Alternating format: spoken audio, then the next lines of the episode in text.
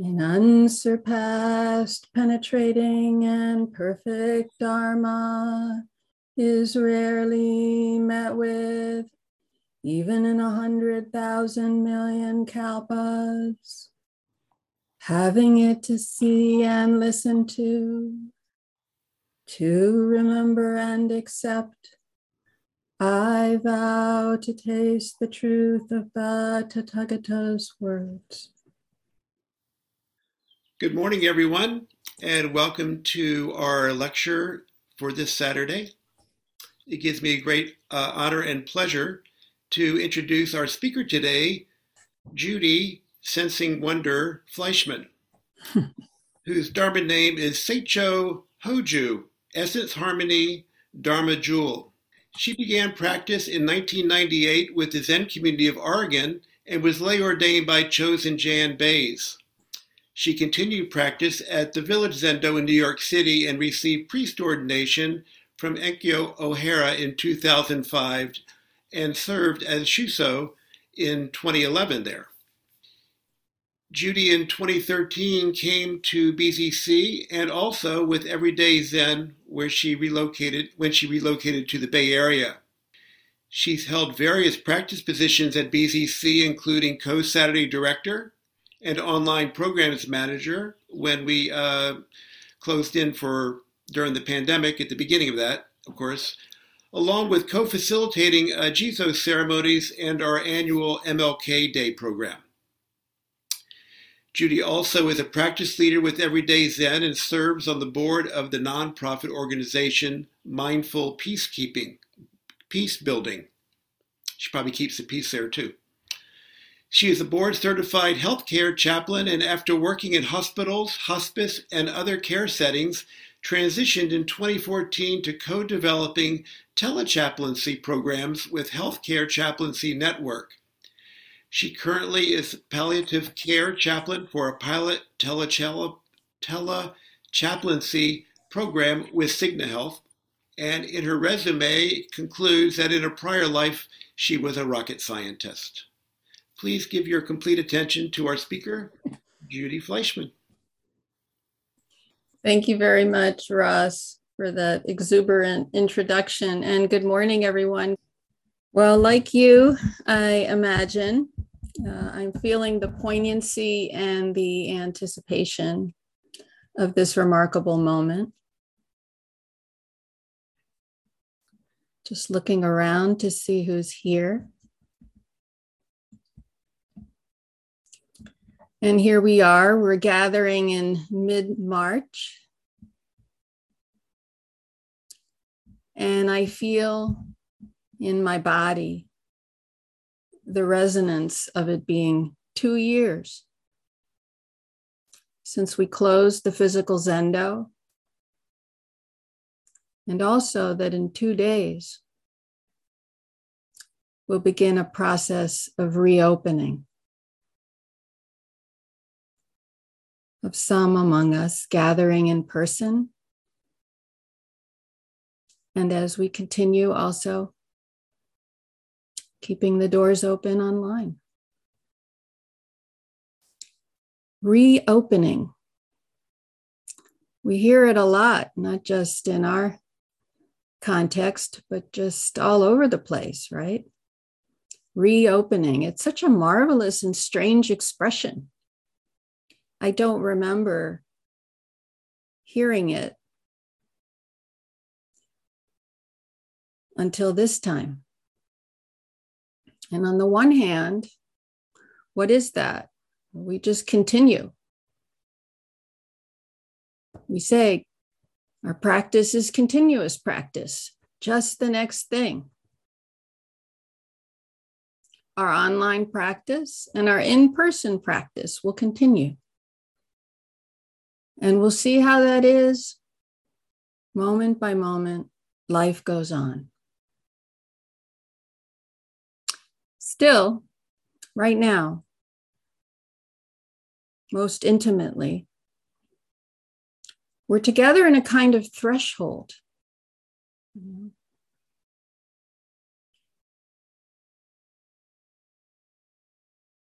what's it like for you right now to really see how that lands in the body, to be at this threshold.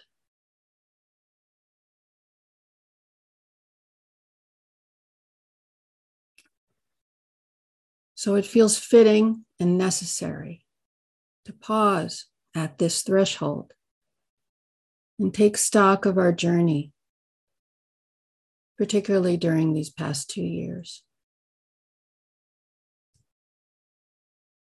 And if we're honest about it, if I'm honest about it, it's been rough. And it's no easy ride now either.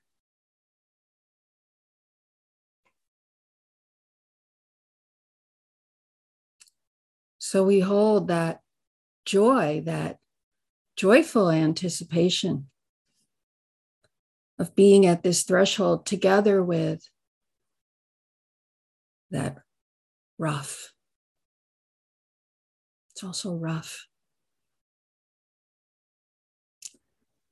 And I don't know how it's been for you, but for me, many mornings during these two years, I've woken up with a tightness right here in my chest.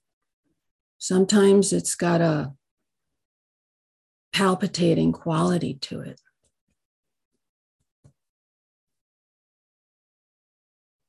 It's very uncomfortable, painful.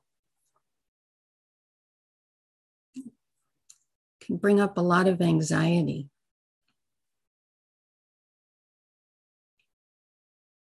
And when I breathe into it, when I'm intimate with it, bringing that curiosity that we talk about so much. And as you're likely well aware, being curious when it's really seriously uncomfortable, when you feel like you want to jump out of your skin if you could,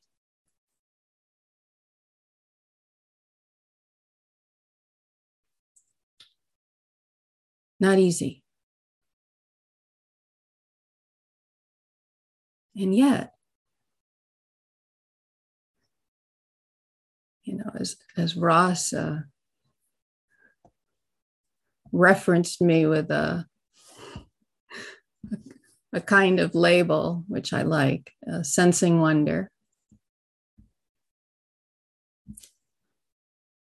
There was a moment there, breathing into it, of the wonder of discovering, hard as it was, hard as it is sometimes, that that tightness was recognizing a deep sense of loss and the pain not only of one loss, but loss on loss on loss. And there's this uh, phrase cumulative loss.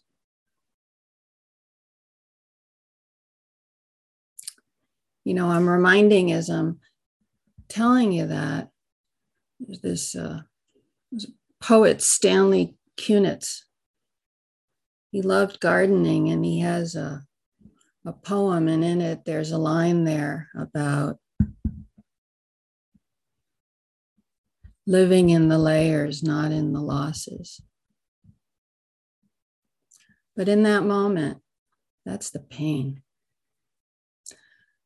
And with that, touching into loss on loss is also seeing that I'm powerless, how powerless I am, we are, to really change that. And two years ago, and you know, continuously. We had to adapt, to pivot, to improvise while facing these losses.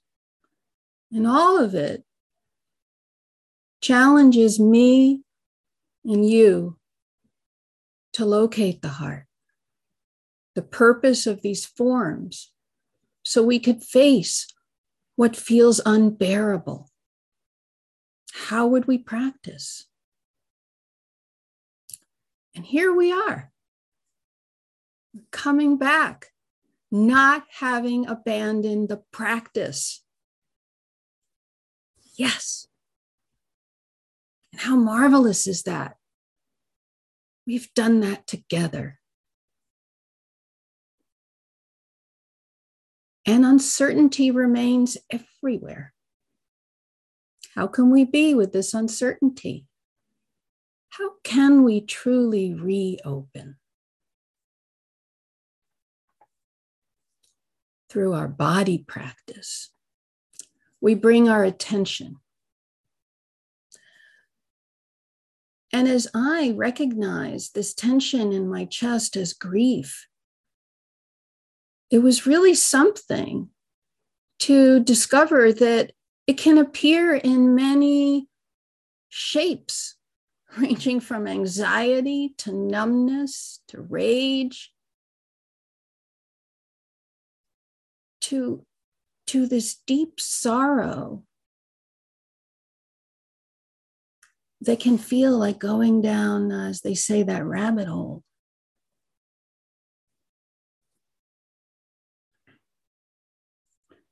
But not separating from that while not indulging it, not drowning in it, you know, Sojin talked, Roshi talked so often about finding our buoyancy amidst the waves of change.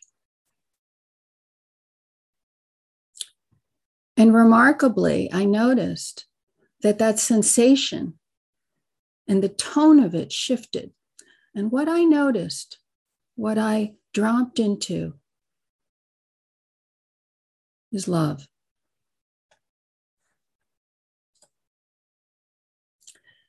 And you know, sometimes what happens when we're stuck, it can be more subtle than that. For myself, rather than a kind of tightness, I noticed, well, at first I really didn't notice, that I would go very fuzzy. I would check out on the cushion. And these past two years offered an opportunity to um, meet with a somatic psychotherapist. And I discovered in that something really powerful, which is that fuzziness was a sign of going into, uh, in the language of trauma, what's called a freeze. And I learned how to return from it. I learned how to notice the signs of it. And years ago, in that former life of being a rocket scientist, I uh, was a crew member on a scientific airborne observatory. We went up to the North Pole to study the aurora.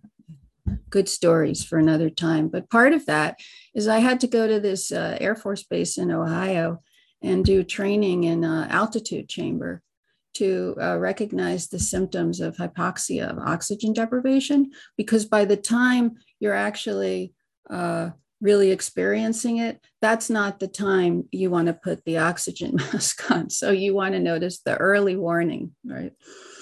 And uh, it's different, interestingly, for, for different people. And so is a, a freeze, for instance, with, with trauma. So it, it's important to recognize how, how to respond to that. And, and I learned, I learned. And sometimes I needed to move. I had to physically reorient different ways to do that. And it, it's part of a growing conversation, actually, um, in our Dharma circles and just uh, circles uh, broadly of uh, trauma informed practice or trauma and mindfulness. Subject to go into more detail maybe another time. But what's important about all this is how we reopen. What happens in those moments? How does our practice manifest, serve, be of benefit to ourselves and everyone? Well, that love that I'm talking about in really touching into really what it was and, and what it is when it comes up is, is actually a feeling of heartbreak, you know, and I, I like that image because it's something breaking open, you know, when it breaks, it doesn't break and disappear. There's that opening. And in touching that, this, this thing I call loss also shifts. And it opens to appreciating the raw tenderness that, oh, this is real. And again, that curiosity what do I mean by that? What, what is this real reality? And it's that it's something so ordinary and yet so significant that we're in this together. And in that moment of recognizing that, and when I say recognizing that, that's the body speaking. And the one body. And in just that moment, there's a dying of loss. Loss transforms, it reveals its true nature as love right here. And what is that love? What's the specificity of it in terms of our practice? It's actually quite specific because what that is, is it reveals our life as bodhisattvas. And what is that, awakening beings? That we are awakening together as we chant every day. And that's reopening. You know, Joanna Macy, who, who spoke here not long ago, right? Buddhist teacher, deep ecologist, in many ways, I think a, a prophet for our time. She puts it this way and for those of us who, who were here or heard her speak or maybe read some of her books, you know, she's in her uh, well into her 90s now, and she's one of the most exuberant people I've, I've ever encountered. So you can imagine this in her exuberant voicing. And she puts it this way She says, You're always asked to stretch a little bit more. And actually, we're made for that. But in any case, there's absolutely no excuse for making our passionate love for our world dependent on what we think of its degree of health, whether we think it's going to go on forever. This moment, you're alive.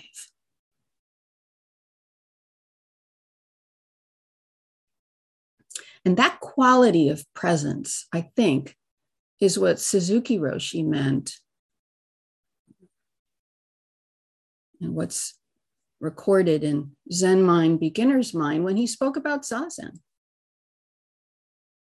He said, concentration is not to try hard to watch something. Concentration means freedom.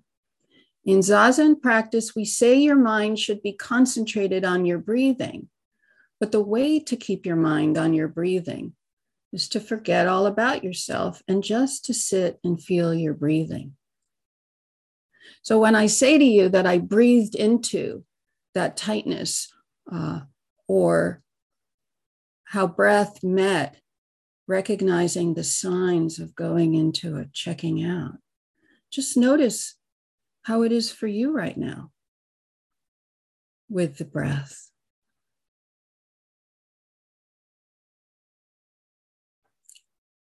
Sit and feel your breathing.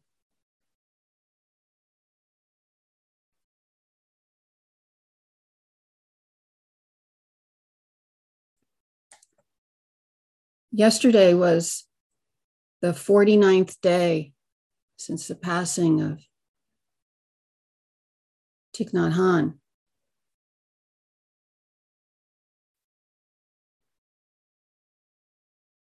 And I believe that the way that he referenced all of this, named this, which of course he did in many ways, as our teachers do, but one that really feels so alive today at the threshold is what he called the miracle of mindfulness. What is a miracle, really?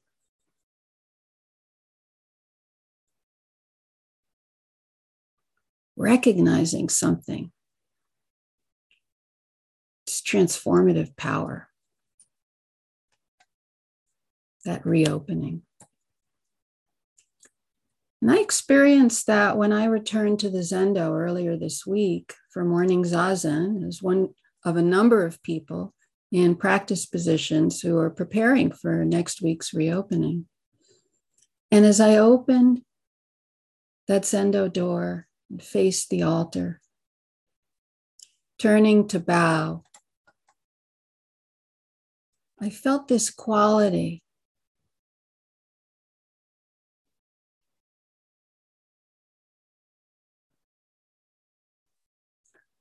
Of what Dogen speaks of when he speaks of Zazen, and Zazen is our whole life, is not being step by step meditation, but the Dharma gate.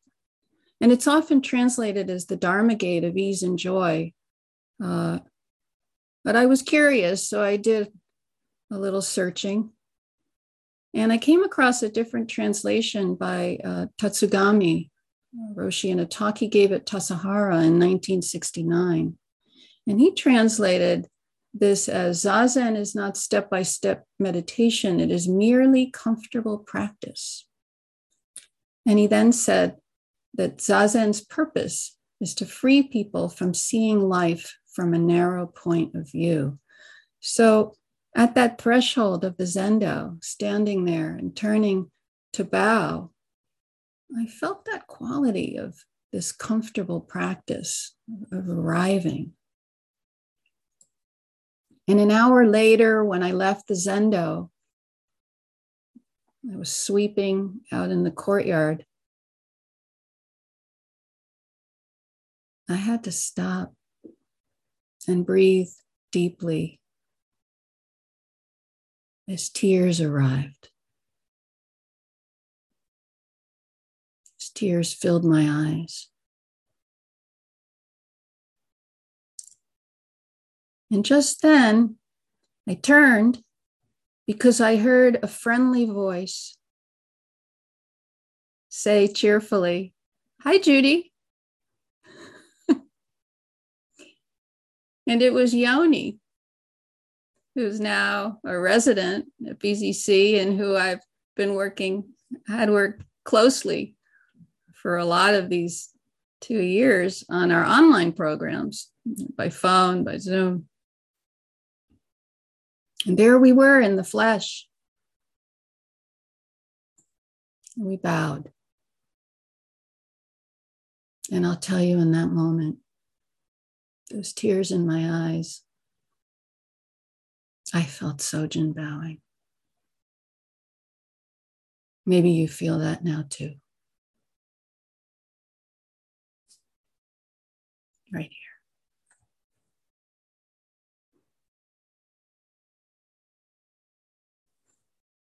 And I see him smiling.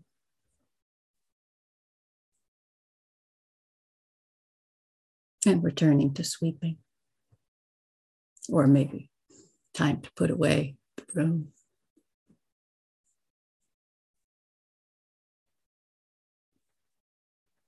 A miracle moment, the miracle of mindfulness, the depth of love reopening.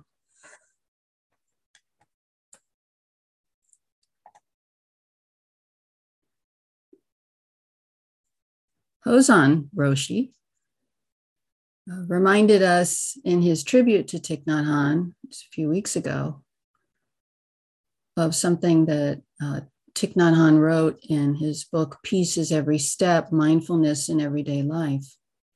He wrote, Mindfulness must be engaged.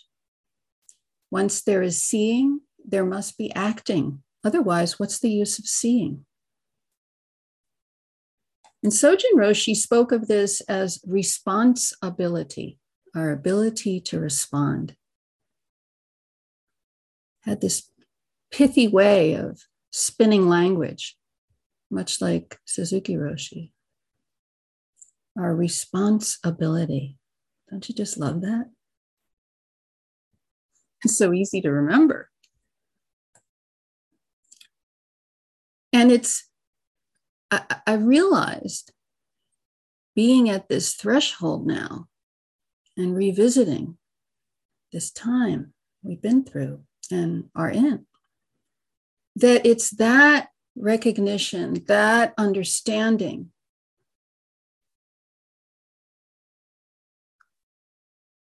which to me feels very alive in saying, touching into love and responding with love that has sustained me, sustained us. And I experience it, you know, I've pondered this very deeply. What is mindfulness? And we have studied this.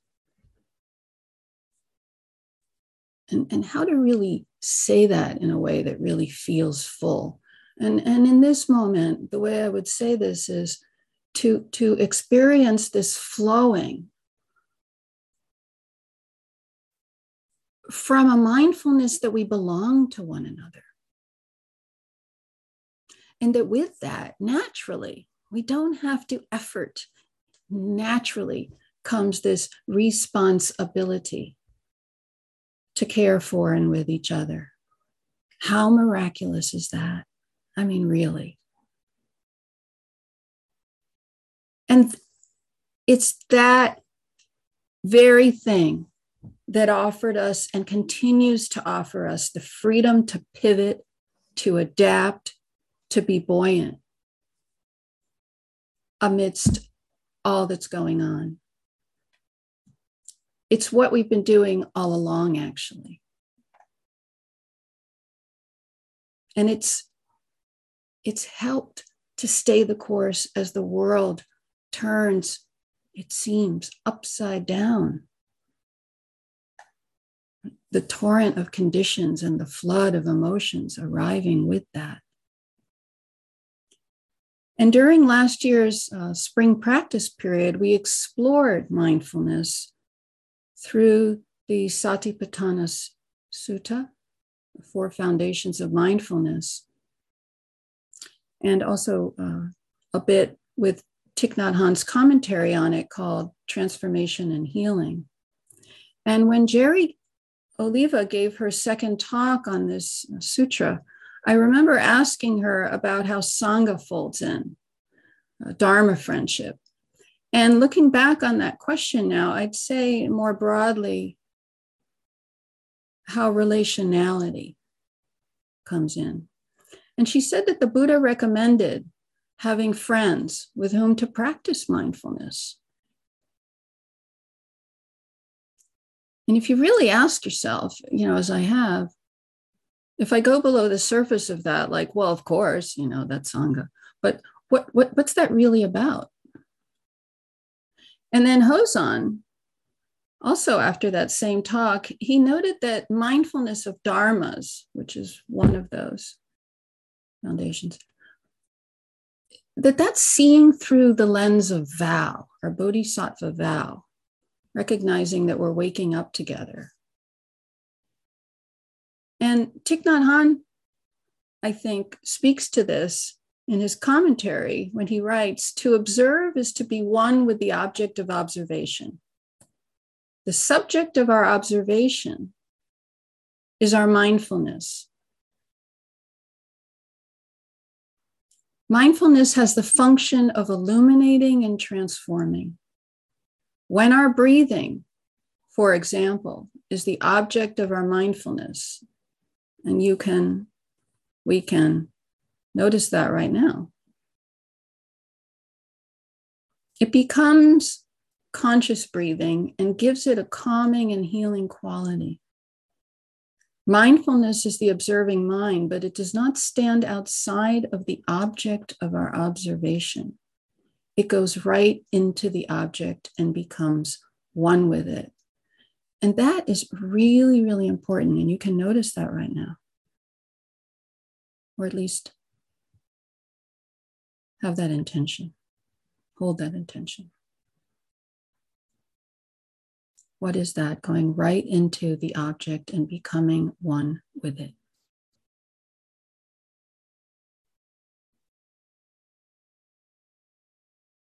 It's a great description of how Zazen, and Zazen is our whole life, functions to free us. Now, I remember uh, when I was uh,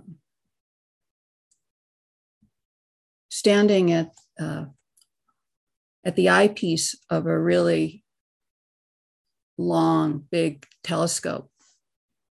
Um, and I was gazing out at the galaxy, our nearest neighbor, Andromeda, getting it into view and the galaxy. And I had this moment of sensing that I didn't need the telescope to be one with the Andromeda galaxy. I could feel that in the body. The light from those stars, the time it takes for that to reach us. I could say, I'm looking at the past. But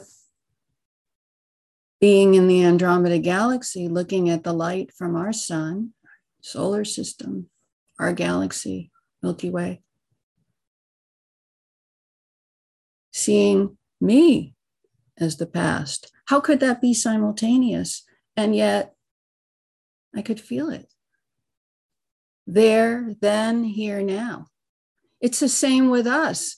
I mean, some of us, we're all over the place physically, maybe emotionally, but certainly space. Some of us are in different time zones, and yet we're all here now. Miraculous. Being one with the object. I could not be separate from what I was observing.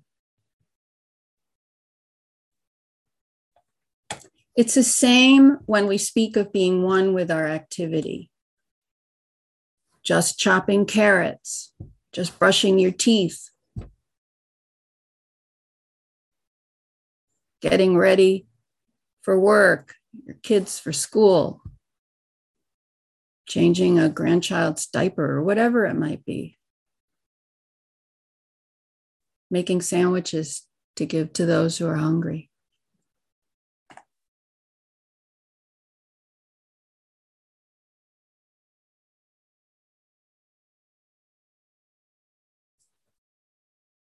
when the heart is tight, meaning that.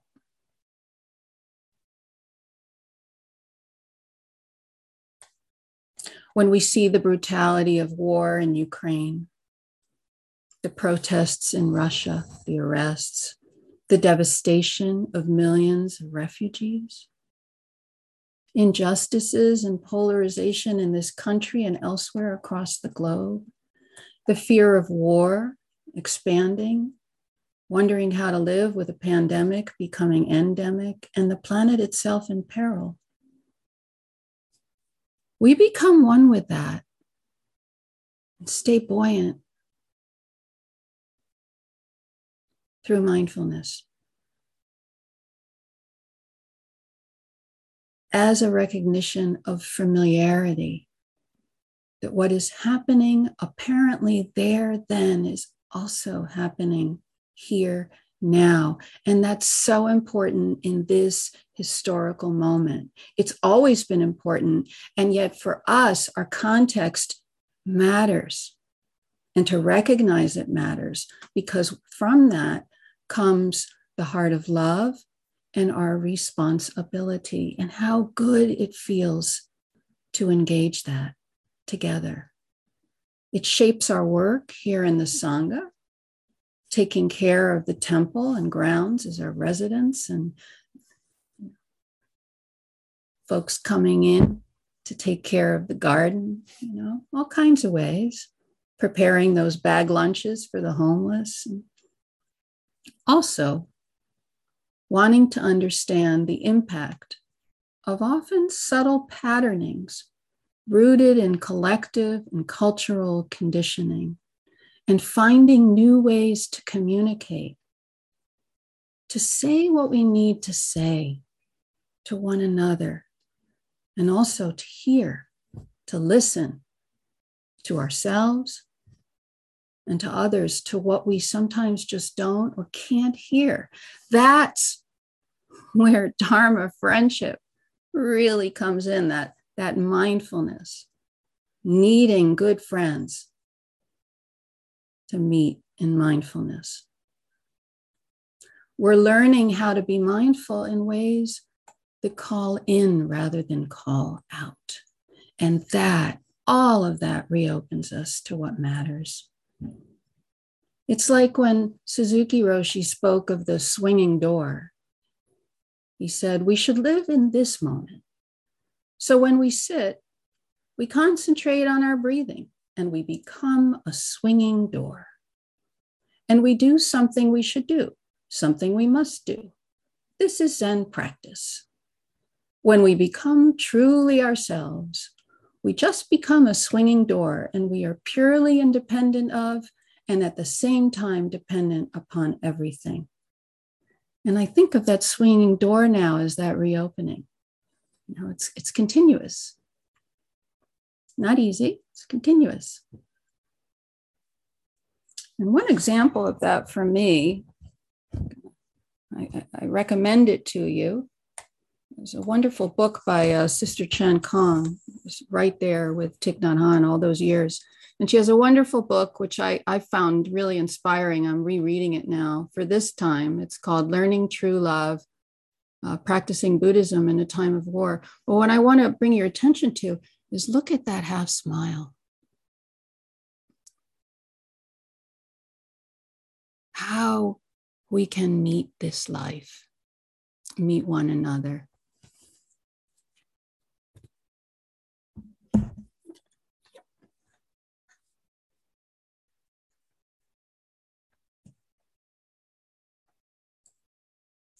In that book, she gives many examples of how she and Thich Nhat Hanh and how they were developing a, a, an approach. And one aspect of that is in mindfulness mindfulness of breathing, a walking meditation, like walking all night as they were facing all kinds of news and not sure what to do, and recognizing needing to really touch into that, to not bypass it, and also to calm, to come from a recognition of the other also in order to be responsive. And how incredibly inspiring that is to see that because it's it's so relevant for right now. Responding and, and, and, and, and deeply looking into the roots of the suffering, seeing that we're in this together. Another moment of reopening. And finally, uh,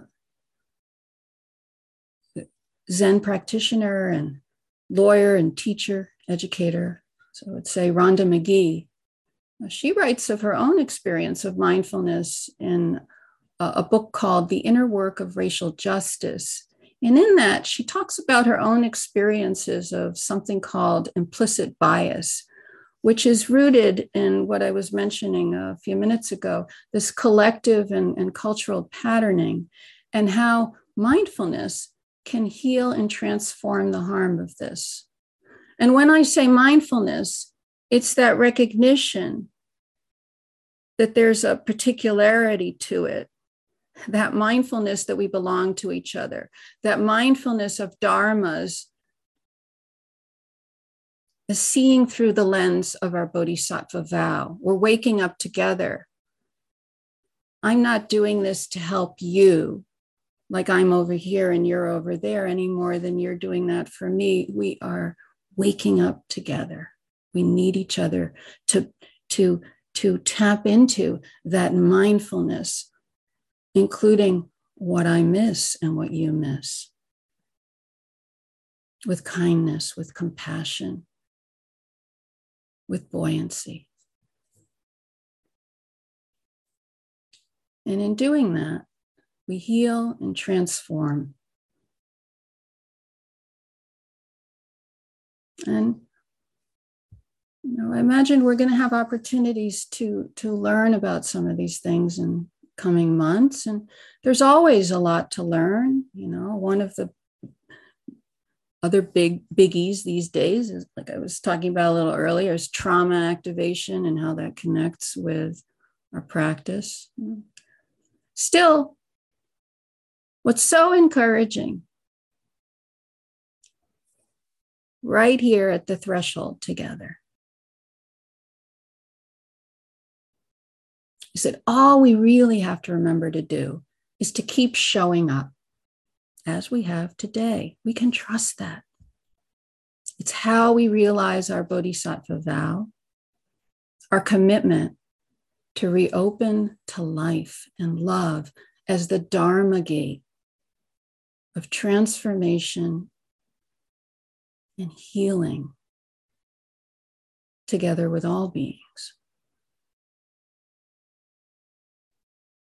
And so, with that, that's what I wanted to say today.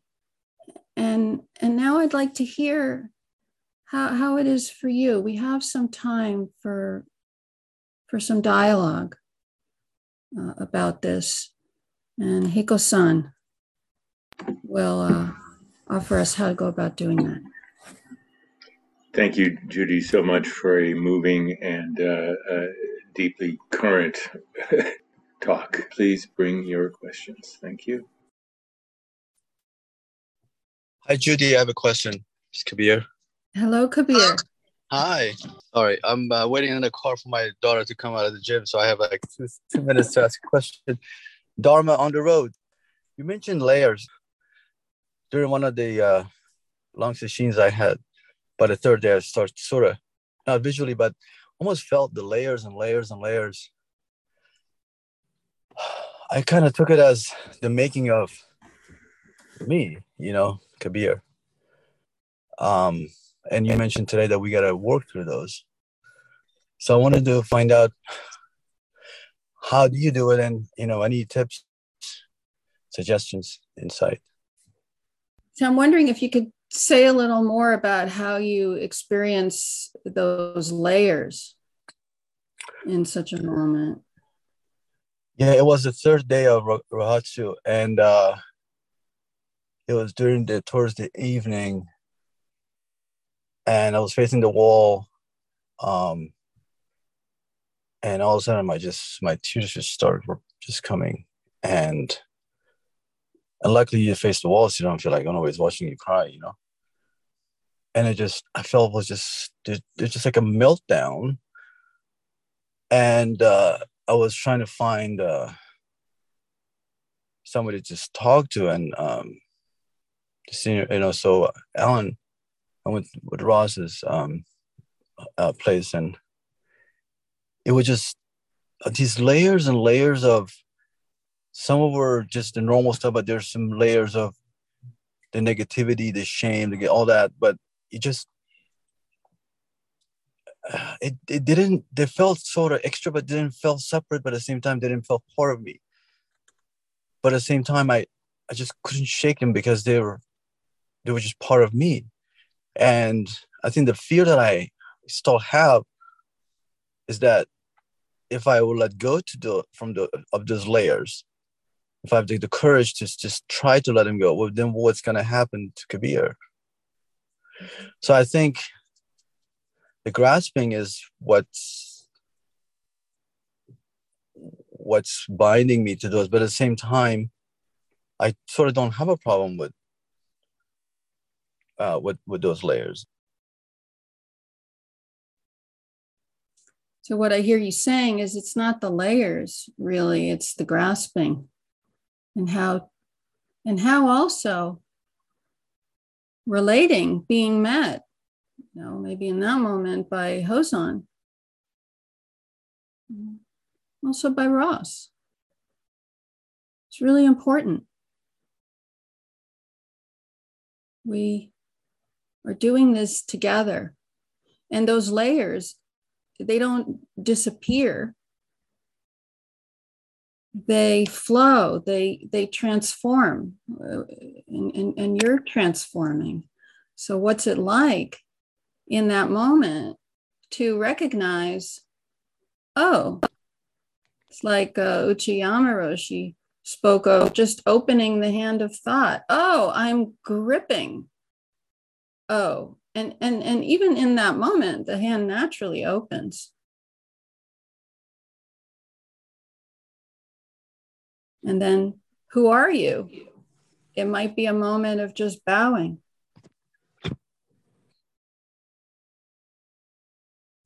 And also, that moment has brought you to this moment of sharing this with all of us, which is helpful. It's not easy to speak to these experiences in a way that reveals our practice.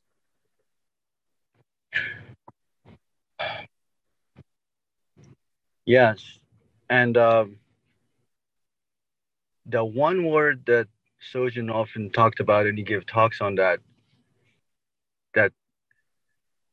helps me sort of maneuver around those layers is composure. You know, because they, they function. The each of those layers, they they can swing it to the one extreme of, oh my God, the world is ending. Oh my, what am I, you know, and the two extremes like, oh, okay, all right, okay. Breathe. Yes, and that's also a, a great example of um, another teaching about mirror wisdom.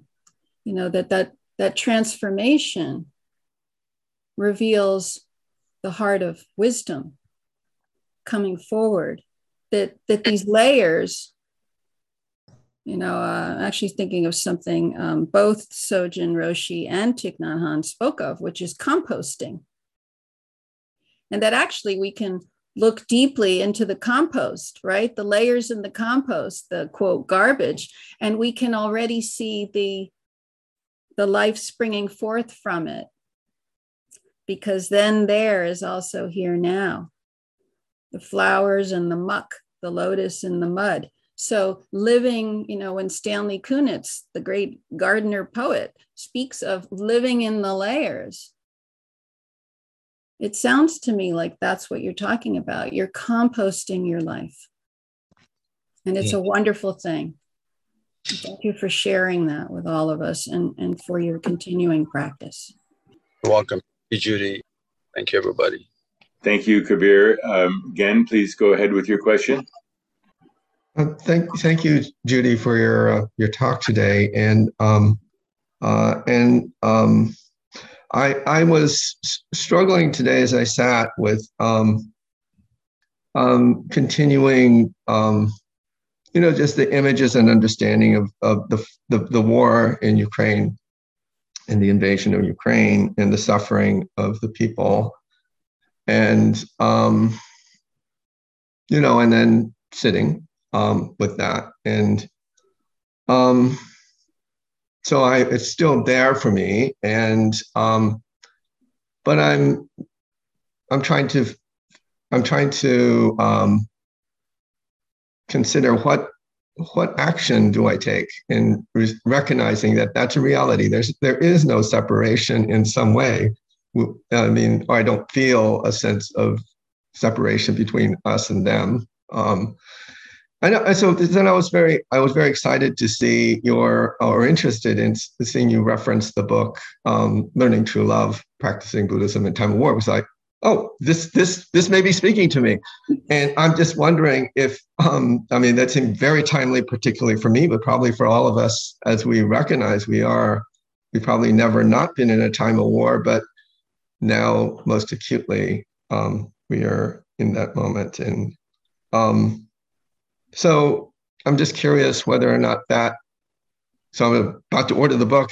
And I'm wondering, is will that offer some answer um, to my own challenge as I sit and clearly not doing anything about the war and for the people and the suffering of where I am here. But I want to do something and I'm not sure what that is. Mm-hmm. Mm-hmm. Well, maybe it's the chaplain in me, but I love um, turning a close ended question into an open ended one So um, you said, will it? And I might ask you, how will it? How will our practice reveal our life? How will that response ability naturally arise?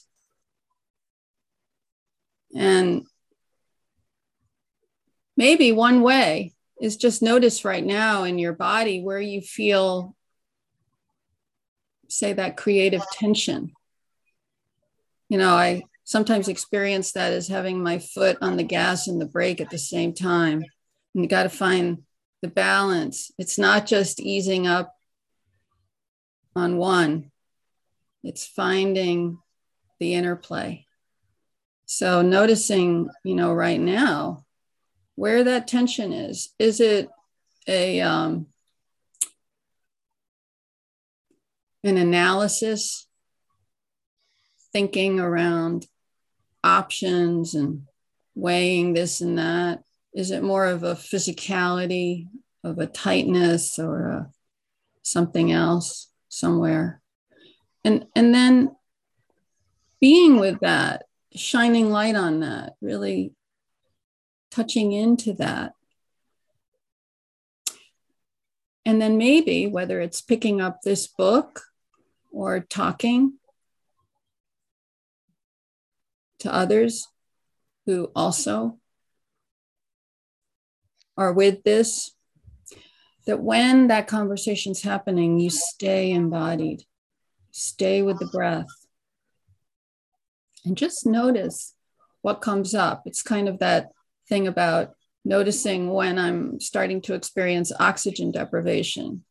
You know, for some, it's uh, itchiness in the scalp. For others, it's the fingernails turning blue. You know, uh, you, attuning to how that is for you, because you also, uh, within you, through you, is a compassionate wisdom, and it needs it needs a fertile ground in which to uh, come forth.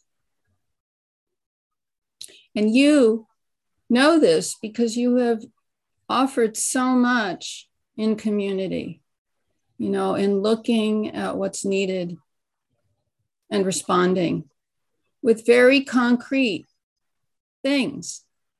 Like I remember just before the pandemic, when we were going to stay open, you brought by these hand sanitizer dispensers which I think might still be on my pre shelf because we were going to have that. Who knows? Maybe we'll put them out now. We, we have bottles, but you know, we could have a dispenser. You never know. And that's not unrelated, actually, to Ukraine. Yeah. But I, I look forward to continuing to um, be with this including maybe some of us reading this book and uh, looking at, at parallels, what's going on in Ukraine and how they responded then and, and what might be possible now. But it's also just keep showing up.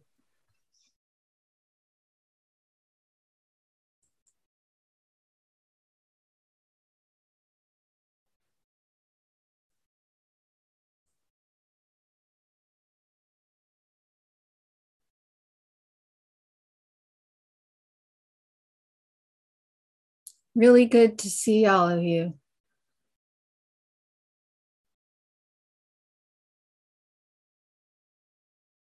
We have a question from Ross. Please go ahead, Ross. Thank you, Heiko. I was enjoying the silence, but um, here we are. Uh, here's me again asking a question. Uh, Judy, um, when you referenced our reopening, it reminded me of a conversation that Suzuki Roshi had with a student when he uh, was asked, When does Zazen begin? And his response was, It never ended. So I'm wondering what you make of that uh, exchange and how does that relate to being closed uh, and reopening, or were we ever closed? Mm-hmm. Briefly, because we, are kind of toward the end here, but uh, I'm curious. A swinging door, opening, closing. Here it looks like opening, here it looks like closing. So we have to be together. And it keeps swinging. And how do we lubricate the hinge? I like bowing. That works. Thank you very much, Judy. Thank you, Ross. And thank you, everybody. Yings are numberless. I vow to awaken with them. Delusions are inexhaustible. I vow to end them. Dharma gates are boundless. I vow to enter them. Buddha's way is unsurpassable. I vow to become it.